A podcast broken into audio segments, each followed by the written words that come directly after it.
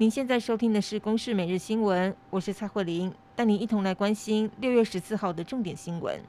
国内新冠病毒疫情今天新增一百八十五例确诊，其中新北市最多有九十八例，其次是台北市有四十二例，基隆市则有十四例，另外增加了十五例的死亡个案。而日本捐给台湾的一百二十四剂 AZ 疫苗开打，一次开放一到七类接种对象施打，外界也担心是否会有群聚的风险。疫情指挥中心指挥官陈时中则表示，要施打疫苗，排队的时候一定要维持社交距离，并且戴好口罩。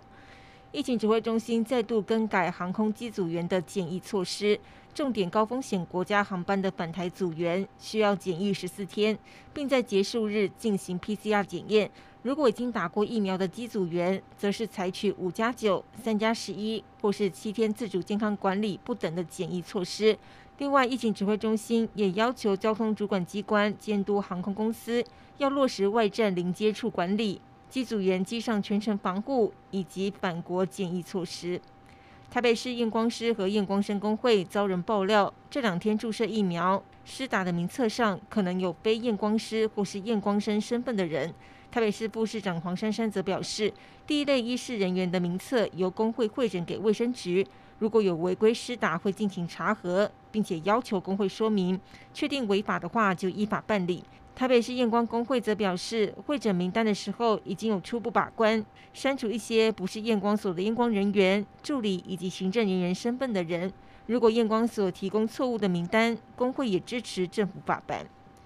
为了防疫，许多人在端午连假忍耐着不返乡。不过，还是有少数的人群聚作乐或是违规营业。高雄就有七名年轻男女群聚喝酒被逮，还有按摩业者违规营业帮客人按摩。而在彰化，则是查获了三起群聚打牌，其中还有失联的移工。另外，屏东马家也有游客上山露营，虽然没有违反户外十人群聚的规定，但是也让当地居民担心会成为防疫破口。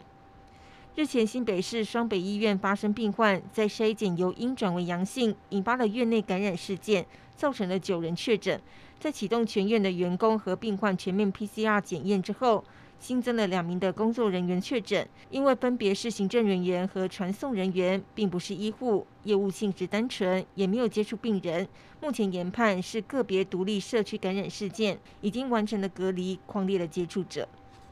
七大工业国集团 G7 领袖峰会在星期日结束。美国总统拜登在记者会上表示，西方民主国家正在和专制政府较量。拜登还特别提到了中国，呼吁民主国家要团结一致，才能和专制国家竞争。包括法国总统马克宏、加拿大总统杜鲁道等多国领袖都要求中国遵守国际规则。在对抗疫情的方面，英国首相强生则承诺。G7 在明年底之前会向贫穷国家提供十亿剂的新冠病毒疫苗。以上由公视新闻制作，谢谢您的收听。